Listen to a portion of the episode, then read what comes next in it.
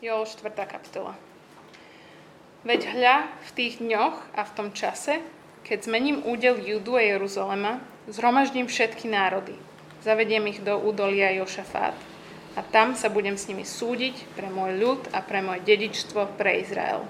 Pretože ho rozptýlili medzi pohanou, moju krajinu rozkúskovali a o môj ľud losovali. Chlapca dávali za neviestku a dievča predávali za víno, aby mohli piť. Čo ste pre mňa vy, Týrus a Sidon i všetky oblasti Filištínska? Chce, chcete sa mi odplatiť za nejaký skutok? Ak sa chcete odplatiť mne, veľmi rýchlo vrátim odplatu na vaše hlavy.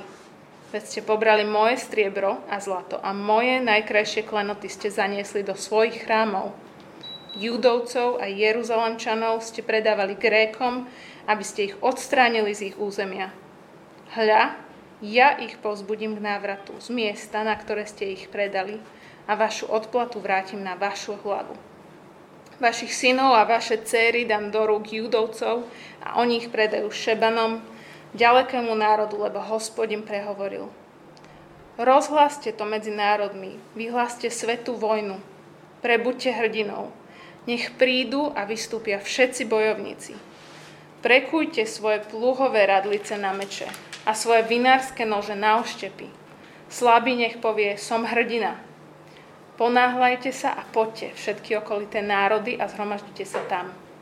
Zošli, dá hospodin svojich hrdinov. Nech sa prebudia a nech vystúpia národy do údolia Jošafát, lebo tam si zasadnem, aby som súdil všetky okolité národy. Chopte sa kosáka, lebo dozrela žatva. Poďte, šliapte, lebo lis je plný, pretekajú kade, lebo ich zlomyselnosť je veľká. Davy a davy sú v údoli rozhodnutia, lebo blízko je deň hospodina v údoli rozhodnutia. Slnko a mesiac sa zatmejú a hviezdy stratia svoj jas. Hospodin skríkne zo Siona a z Jeruzalema vydá svoj hlas, takže sa zachvejú nebesia i zem. Hospodin je však útočiskom pre svoj ľud a pevnosťou pre Izraelitov. Vtedy spoznáte, že ja som hospodin váš Boh a že prebývam na Sione, na svojom svetom vrchu. Jeruzalem bude svetý a cudzinci nebudú viac cezeň prechádzať. V ten deň budú vrchy vohnúť muštom, pahorky budú pretekať mliekom a vo všetkých vodných koritách Júcka bude tiec voda. Prameň bude vytekať z hospodinovho domu a bude napájať údolie akácií. Egypt sa stane pustatinou a Edom pustou stepou za násilie nad judovcami, ktorých nevinnú krv vylievali v ich krajine. Judsko však ostane na veky a Jeruzalem z pokolenia na pokolenie. Pomstím ich nepomstenú krv, lebo hospodin býva na Sione. Ďakujem, Lea.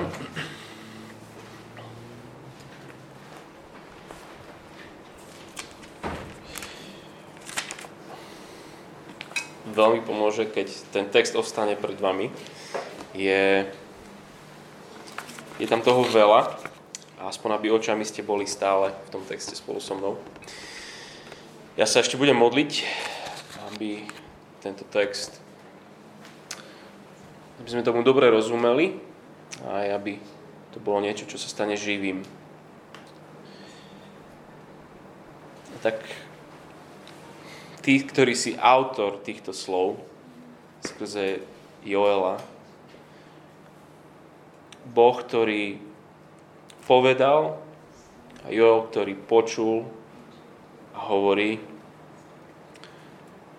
Prosíme, aby, aby tento text, ktorý sa nám zdá byť hrozný, ale aj krásny zároveň, pomôž nám, prosím, Daj nám srdce, ktoré bude rýchle počuť. Daj nám srdce, ktoré bude meké príjmať Tvoje slovo. Daj ho aj mne, keď ho budem hovoriť, ale nám všetkým, čo sme tu. Daj nám prosím túto milosť. Amen.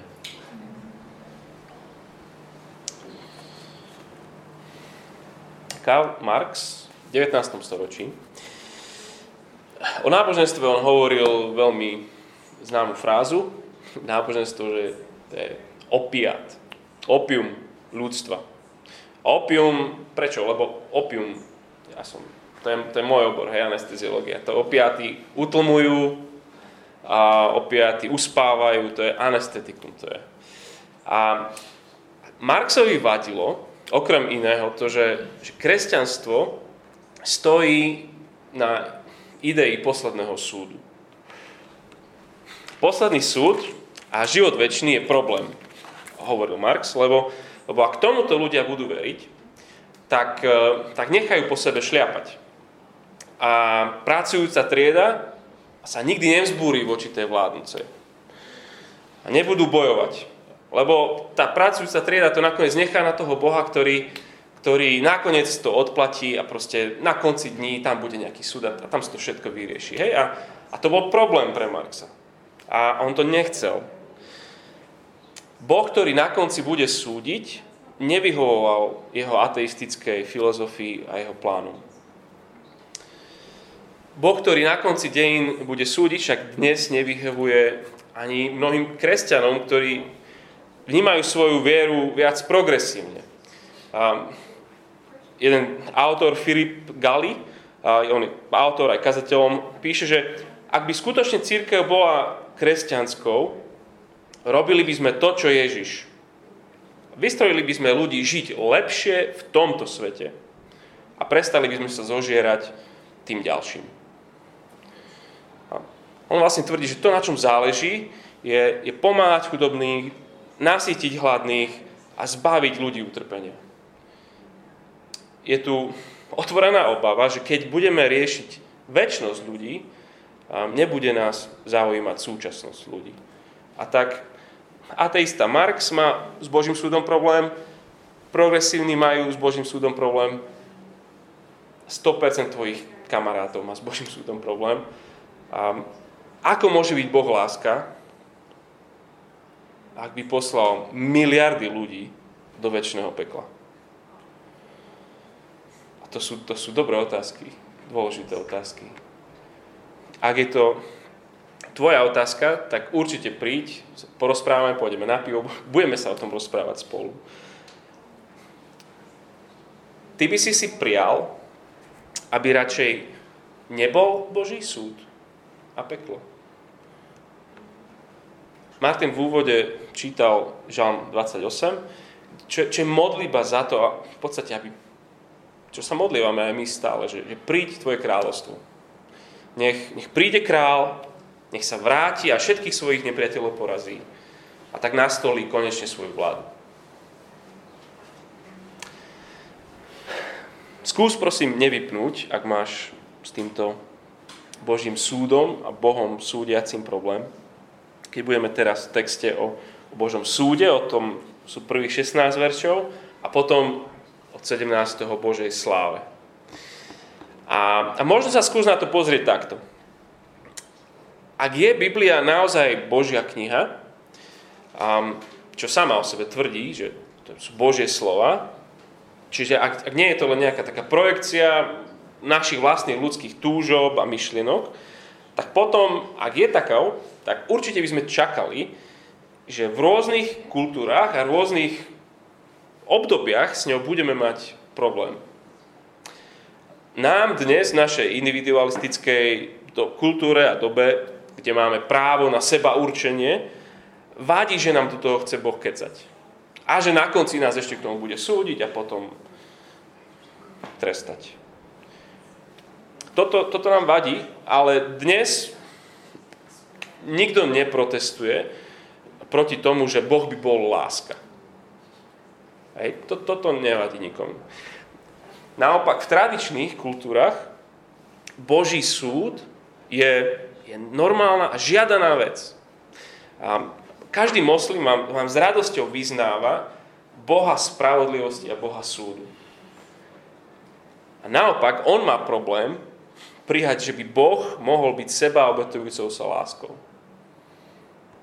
Čiže máš takú kultúru, máš onakú kultúru. Jeden vadí to, druhé vadí to.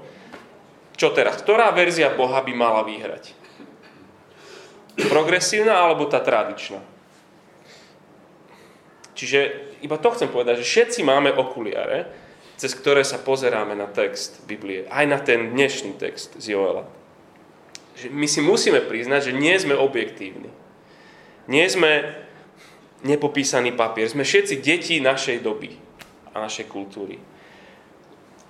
A vedomí si tohoto, skúsme sa pozrieť na ten text.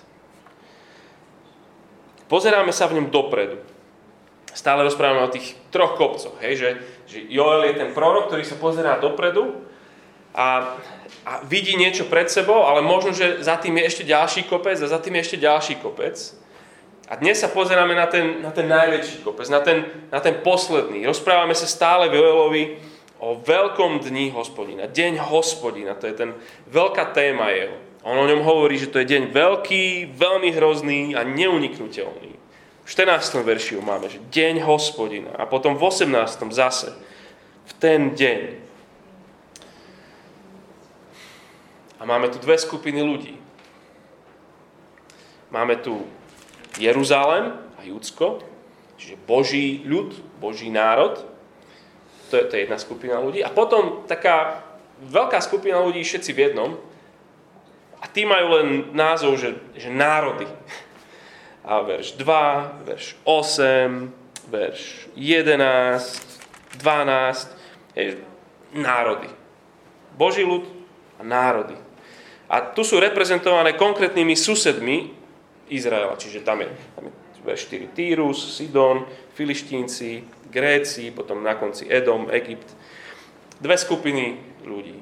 Boží ľud a Boží nepriatelia. A to sa nám zdá byť také strašne povyšenecké. Také, ako keď rozprávame, že, že veriaci a neveriaci, hej, že iba tak sa rozdeľujú ľudia. Ale z pohľadu Boha, toto je to rozdelenie. Tí, čo sú so mnou, alebo Pavol by povedal, apoštol, že tí, čo sú v Kristovi a tí, čo sú sami za seba. Ľudia, ktorí sa vrátili k Bohu, by povedal Joel, tí, ktorí si roztehli svoje srdce, nielen svoje rúcho, tí, ktorí, ako sme minulo videli, volali na meno hospodina a boli zachránení, tí, ktorí dnes v tom 16. verši je, že, že pre ktorých je hospodin útočiskom a pevnosťou, to je jedna skupina ľudí. To je to, čo on nazýva skutočný Izrael. A tá druhá skupina, to sú národy, ktorí odmietli Božie zjavenie. Napríklad ten spomínaný Edom, tam tej, tom 19. verši, to boli, to boli potomkovia tej, tej Božej línii, Izákovho syna Ezava. V istom období aj oni boli súčasťou Božej rodiny a odmietli to. Tieto národy teraz bojujú proti hospodinu a proti jeho ľudu. No a keď po tou prvou skupinou si predstavíme církev, po tou druhou si predstav Všetkých, ktorí budú nakoniec voči Ježišovi zatvrdení. Avšak my nevieme, kto v tejto chvíli je kde. Kto je v Kristovi a kto bude proti nemu. A my sa veľmi často v tomto môžeme miliť. Napríklad o takom Saulovi Starzu. Určite by sme povedali, že ten, ten bol ten, ten, čo bude proti prenasleduje kresťanov, nenávidí kresťanov, väzní ich, ten je jasný. To, to, je, to je Boží nepriateľ. Ako by sme sa zmýlili? Alebo naopak taký Judáš Iškariotský. O ňom by sme povedali, že on bude v ten in. To je človek pokánia, všetko nechal, nasledoval Ježiša. Jasný človek. Boží človek omyl. Takže pozor, je, je prískoro posudzovať, kto bude v ktorej skupine. Len vieme, že sú dve. Boží ľud a Boží nepriateľ. Takže máme dve skupiny a s tým sú úplne súvisiace dva obrazy toho dňa hospodina. Jeden ten obraz, deň Božieho súdu a druhý deň Božej slávy. Deň, kde Boh vo svojej súdiacej spravodlivosti a deň, kde je Boh vo svojej žehnanúcej prítomnosti. A Joel má jednu zväzť, ale tá jedna zväzť má svoj rub a svoje líce. Jeden deň hospodina, ale pre jedných je tá zväzť, že Boh čoskoro príde súdiť živých i mŕtvych a pre druhých, že Boh čoskoro príde s novým stvorením. Tak to prvé, Boh čoskoro príde súdiť živých i mŕtvych. Odkedy je církev církvou, vždy tomuto verila a vždy toto vyznávala. Bola to dokonca tak dôležitá súčasť života a viery, že sa to dostalo do úplne tých prvých význaní. V tom apoštolskom význaní viery napríklad, ináč, ktoré nemá s autorstvom apoštolov nič spoločné. Ale kresťan tam vyznáva, že verím, že Ježiš Kristus príde súdiť živých i mŕtvych. Budeme na konci vyznávať. A pre nich to, to, bolo, to bola štandardná súčasť ich vyznania. Nebol si pokrstený, ak si toto verejne nevyznal. A nedá sa prepísať dejiny kresťanstva a toto práve z nich vynechať. Jednoducho, kráľ prichádza. Boh súdiť bude. A Joel videl spúšť po kobylkách. V tej prvej kapitoli sme o tom čítali. Videl to ako výstražný Boží signál, že Boží súd za neveru Božieho ľudu. A potom v druhej kapitole sme čítali, že, že tam je armáda, ktorá, ktorá všetko zničí. A to je predobraz Božieho súdu. A ide súdiť Boží ľud. A ak sa nevrátia k nemu teraz,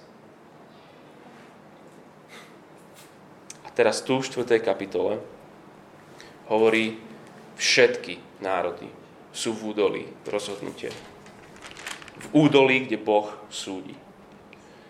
Verš 14. Davy a Davy. Aj keď niečo opakuje Biblia, to je taký superlatív. Hej?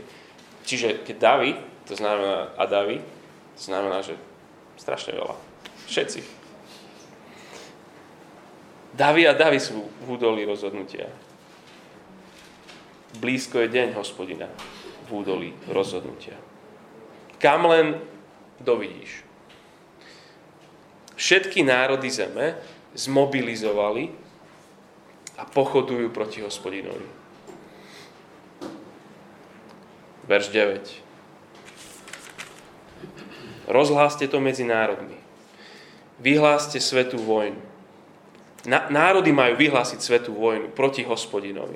Verš 10. Prekujte svoje pluhové radlice na meče a svoje vinárske nože na oštepy. Slabý nech povie, som hrdina.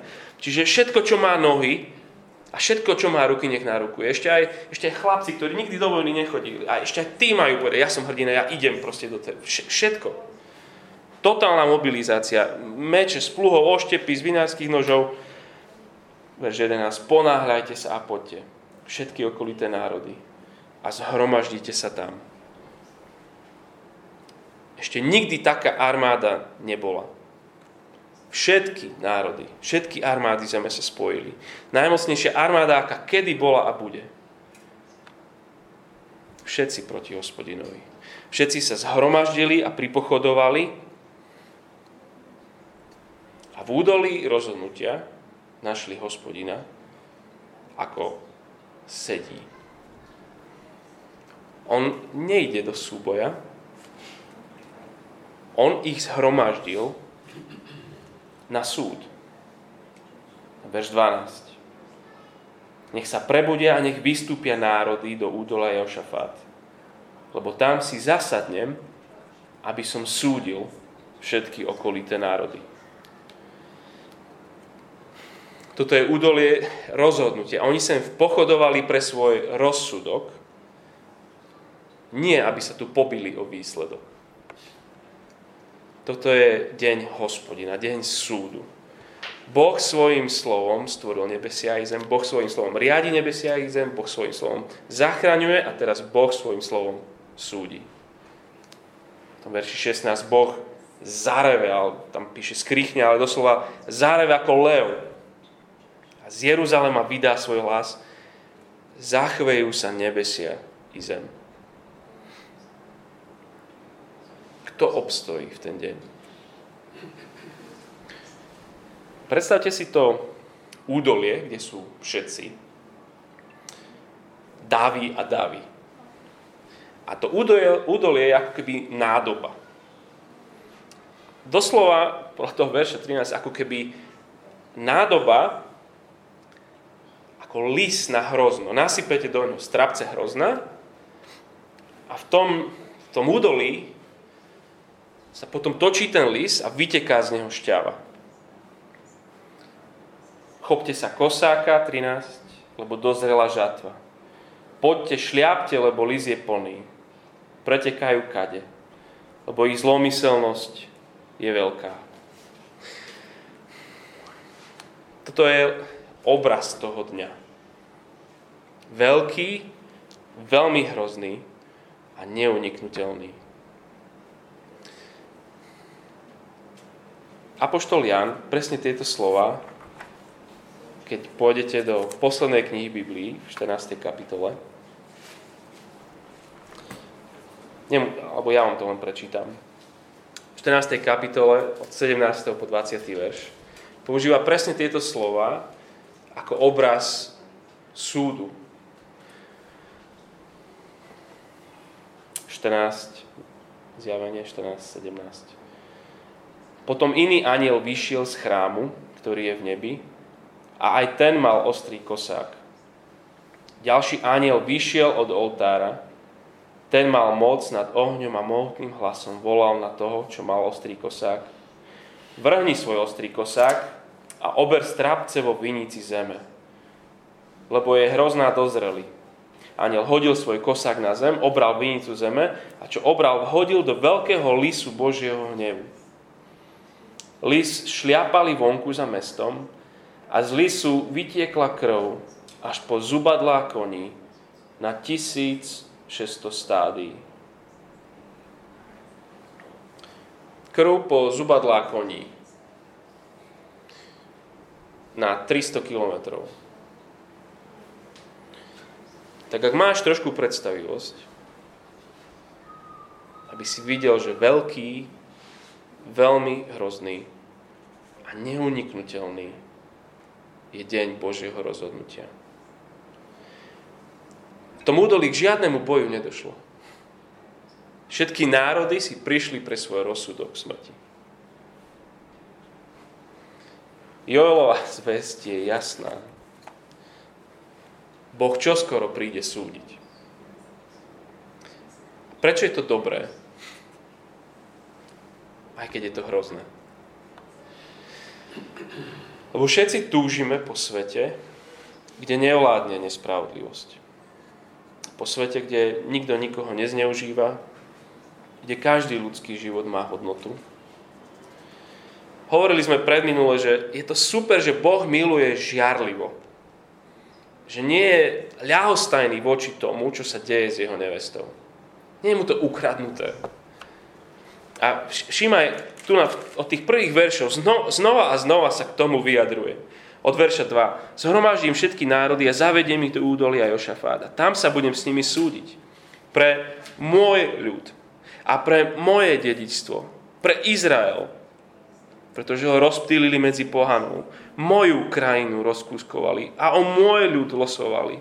Chlapca dávali za neviestku a dievča predávali za víno, aby mohli piť.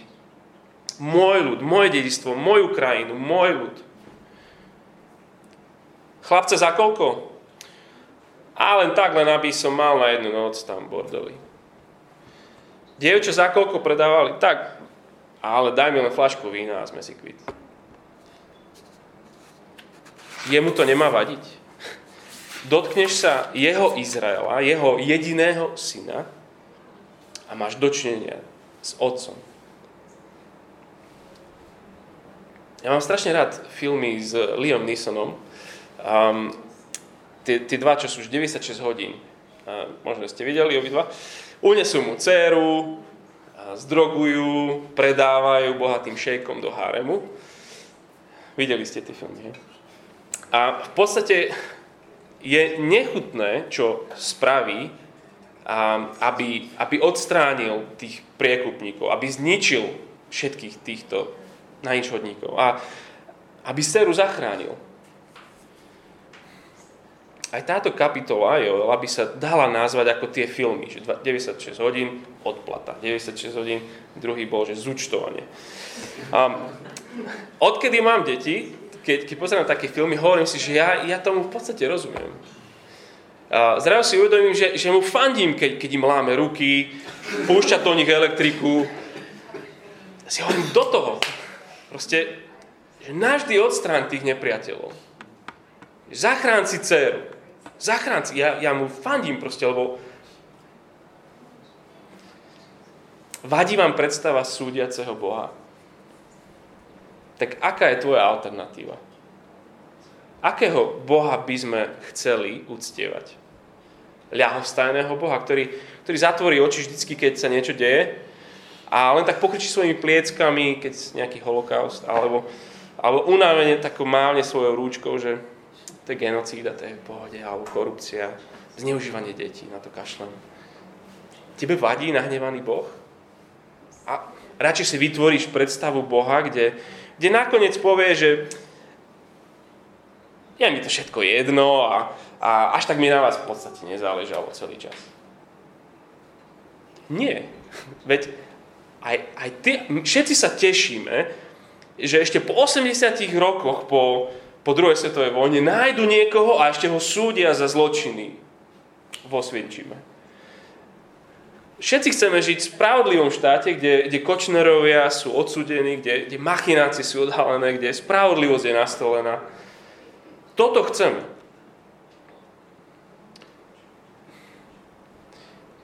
Solženicin, keď, keď bol vo vyhnanstve v Gulagu, hovorí, že tam som si uvedomil, že je tu ten problém, že, že čiara oddelujúca dobro a zlo nejde medzi štátmi a národmi, že, že tento štát je OK a tento štát už je OK. A hovorím, tá čiara nejde medzi spoločenskými vrstvami, že tí, ktorí vládnu, sú tí zlí a tí, ktorí sú tí chudobní, tí sú tí dobrí. Nie medzi politickými stranami. Hovorí, ale tá čiara rozdeľujúca dobro a zlo ide naprieč každým jedným ľudským srdcom. Kto z nás by nemal byť v tom lise Božieho hnevu?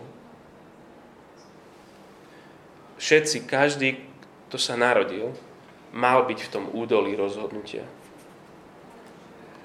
Pavol hovorí, nie spravodlivého, nie je jedného nie spravodlivého. Všetci zrešili. V tom, v tom údolí rozhodnutia bude, bude každý slovenský nominálny kresťan. Milióny takých tam bude. Budú tam láskaví ateisti, budú tam pokojní budhisti, budú tam usmievaví hinduisti, budú tam disciplinovaní moslimovia, budú tam dobrokonajúci progresívci, budú tam správne doktriny vyznávajúci protestanti. Moji dobrí priatelia, moja rodina a moji kolegovia tam budú. Kto bude zachránený? 16. verš. Každý, koho skríšil pred Božím spravodlivým hnevom, je Boh sám. Každý, koho skríšil, je Kristus.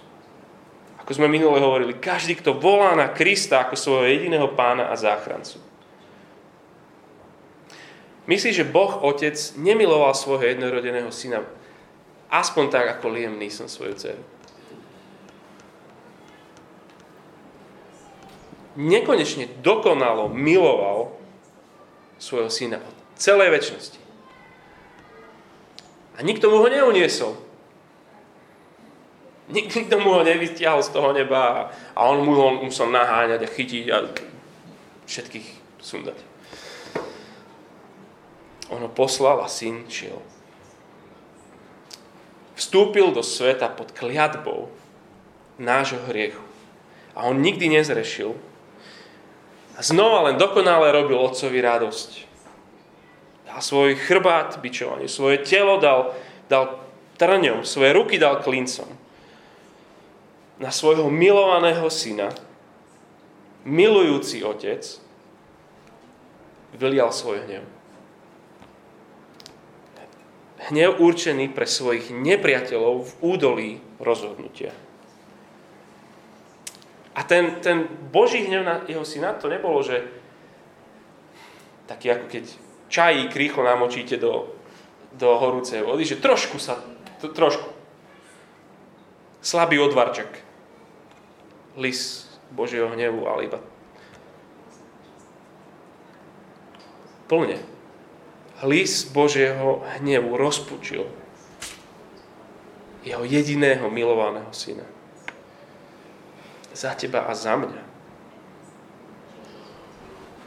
Príliš dobré, aby to bola pravda? Znie to tak. Ani smrť ho neudržala. On, on vstál, vystúpil na nebesiach, poslal svojho ducha a teraz znie posledná výzva. Tom údolí sa už nikto nebude rozhodovať. V tom údolí to není údolie tvojho posledného rozhodovania. To je deň Božieho posledného rozhodnutia. Tak to je tá prvá vec. Boh čo skoro príde súdiť živých aj mŕtvych. A potom od toho verša 17. Boh čo skoro príde s novým stvorením. Boh vo svojom požehnaní, to je, to je druhá strana toho istého dňa. Boží súd pre jedných, Božia sláva pre druhých. A v týchto pár veršoch tam na konci hovorí o svete, po ktorom všetci z nás túžime. Obzvlášť po tom svete túžime v čase kobyliek. To bol jeho, jeho čas hroznej, hroznej udalosti čase hroznej malosti a slabosti a skazenosti Božieho ľudu, či, či mizernej globálnej perspektívy, po tom svete túžime. Jo začína celú túto kapitolu slovami, že veď hľa v tých dňoch, v tom čase, zmením, doslova obnovím údel Júdu a Jeruzalema.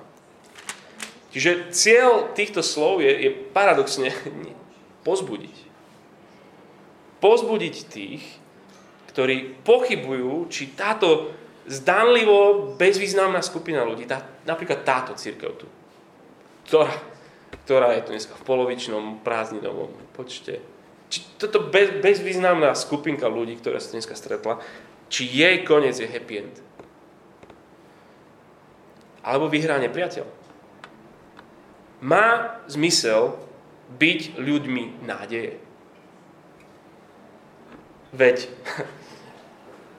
neviem, či sa ty tak na to pozeráš, ale keď sa ja pozerám na svet okolo seba, tak sa pozri na verš 17. Veď spoznáte, že ja som hospodin, váš Boh, a že prebývam na Sione, na svojom svetom vrchu. Jeruzalém bude svetý a cudzinci nebudú viac cez zem prechádzať. V ten deň budú vrchy vlhnúť muštom, Pahorky budú pretekať mliekom a vo všetkých vodných koritách judstva, Judska bude tiecť voda. Prameň bude vytekať z hospodinovho domu a bude napájať údolie akácií. Čo je tá najdôležitejšia vec v tom novom stvorení? Že je tam Boh. Tak začína a tak končí tento odsek. Verš 17, že prebývam na Sione a posledné slova tohto odseku, hospodin býva na Sione. On je cieľom nášho života. On je nasýtením, nasýtením nášho smedu. On je potešením našich srdc. A pretože to je život v Božej, bezprostrednej, svetej a slávnej prítomnosti, nové stvorenie je miesto bezpečia pred hriechom a plnosti požehnania. Vidíme, že to je sveté miesto, že, nejakým hriechom ani len trochu nepoznačené. Veď svetý Boh tam je a potom s ním len svetý ľud môže byť. Tam hovorí, že žiadni cudzinci, ale ty myslíš, že nikto z tých bojujúcich proti hospodinovi tam nie sú. To je koniec hriechu. Vieš to vôbec predstaviť, aké to, aké to bude? Je super, že sem tam sa nám darí trošku bojovať s našim hriechom. A, a niekedy aj vyhrať. Ale ten koreň, ten koreň tam stále je a vždycky niečo plodí tam budeme neschopní hrešiť. Tešíš sa ty na to? Bude to miesto bezpečia a, a miesto bohatstva. Tam sú tie obrazy, to muž, tam mlieko a voda. A to je hojnosť, to je plnosť. Nikdy žiadna myšlienka nespokojnosti. Ani jedna. A boh bude všetko vo všetkom a s ním všetky jeho dobré dary. A keď hovorí na konci verša 18, to, že, že prámeň bude vytekať z hospodinovho domu, to je, to je fráza, ktorú oni už počuli. Oni presne vedeli, o čom on hovorí.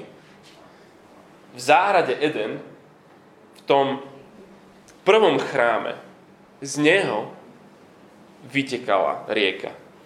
Živá voda. Tom čase, neskôr Ezechiel v 47. kapitole hovorí o, o rieke, ktorá bude tiecť z chrámu v Jeruzaleme. A o tej rieke hovorí, že, že kamkoľvek tá voda príde, tak všetko oživí. Ale že to bude prúdiť z chrámu. Až potom jedného dňa sa Ježiš rozpráva so Samaritánkou. Jej život bol vyschnutý mnohými neúspešnými manželstvami. Čo jej hovorí?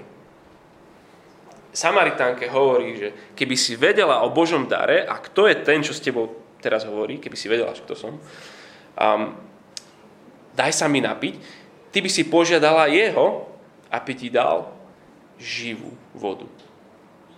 Chápeš? Ježiš je ten nový chrám z ktorého vyteká živá voda. A kamkoľvek dorazí, všetko oživí. On je ten chrám, o ktorom ho správa Ezechiel. On je centrom nového stvorenia. A potom neskôr Ježiš, keď je na sviatky v chráme v Jeruzaleme, hovorí všetkým, ktorí tam sú, že kto verí vo mňa, čo bude?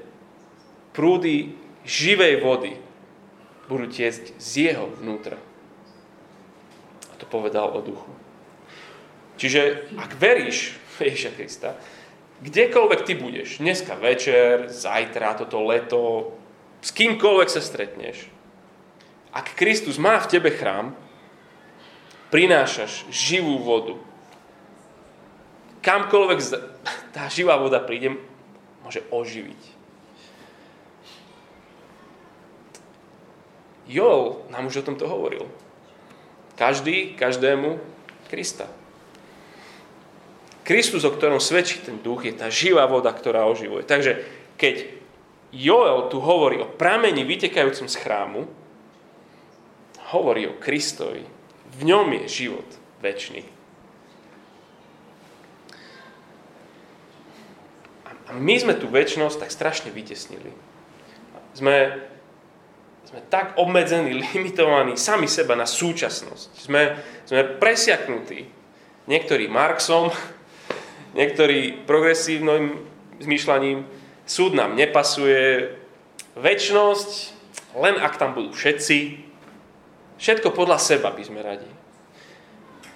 A pritom tam s Kristom je najväčšie potešenie. Zvykneme hovoriť, že ak, ak tvoje blaho má svoje PSČ tu v tomto meste, tak nemáš Krista. Tvoje blaho má PSČ v nebi. Počúvajte starého kazateľa z Londýna. Pred 200 rokmi kázal. Och, pomyslieť na nebo bez Krista? To, to je ako by som mal myslieť na peklo. Nebo bez Krista, veď to je ako deň bez slnka, ako existencia bez života, ako hodovanie bez jedla, zrak bez svetla. Nebo bez Krista, to je najväčšie protirečenie. Nebo bez Krista, to je absurdné. Veď to je ako mať more bez vody. Ako mať kraj bez lúky, ako obloha bez jej hviezd. Nemôže byť nebo bez Krista, veď on je celkový súčet všetkej blaženosti. On je prameň, z ktorého nebo pramení. On je častica, z ktorej je poskladané nebo. Kristus je nebo a nebo je Kristus. Vymen tie slova a nie je v tom rozdiel. Byť tam, kde je Ježiš. To je najväčšie a najnepredstaviteľnejšie blaho. Mať nejaké blaho bez Ježiša je nepredstaviteľné pre Božie dieťa.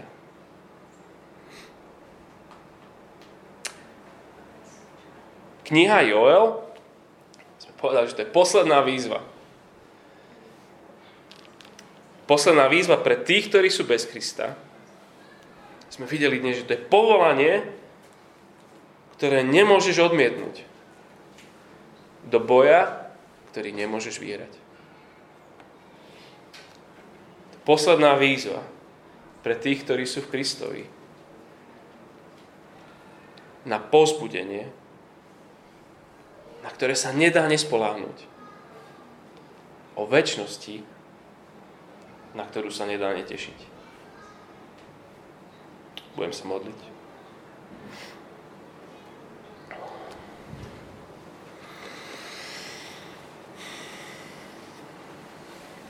Ďakujeme Ti, hospodin, že Ty nás vedieš k sebe, Pomôž nám vidieť ešte lepšie, čoho si nás ušetril, lebo si to vylial na svojho syna. Pomôž nám rozumieť lisu Božieho hnevu, ktorom si rozmliaždil svojho milovaného syna.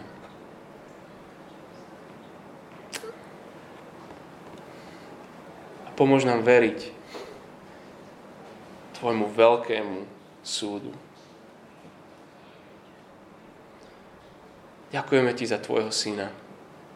Ďakujeme Ti za to, že v ňom je naše blaho. V ňom je naše potešenie, naša radosť. Kde je, len tam, kde je On, je naše nasýtenie. Dávaj nám oči vidieť. Dávaj nám túžby túžiť po ňom. Byť tam, kde je On. Nech On je naozaj našim jediným potešením v živote i pri smrti. Niet iného pre nás. Bez Krista pre nás šťastia niet. Takto nám pomôž žiť s tou istotou väčšnosti s Tebou. Amen.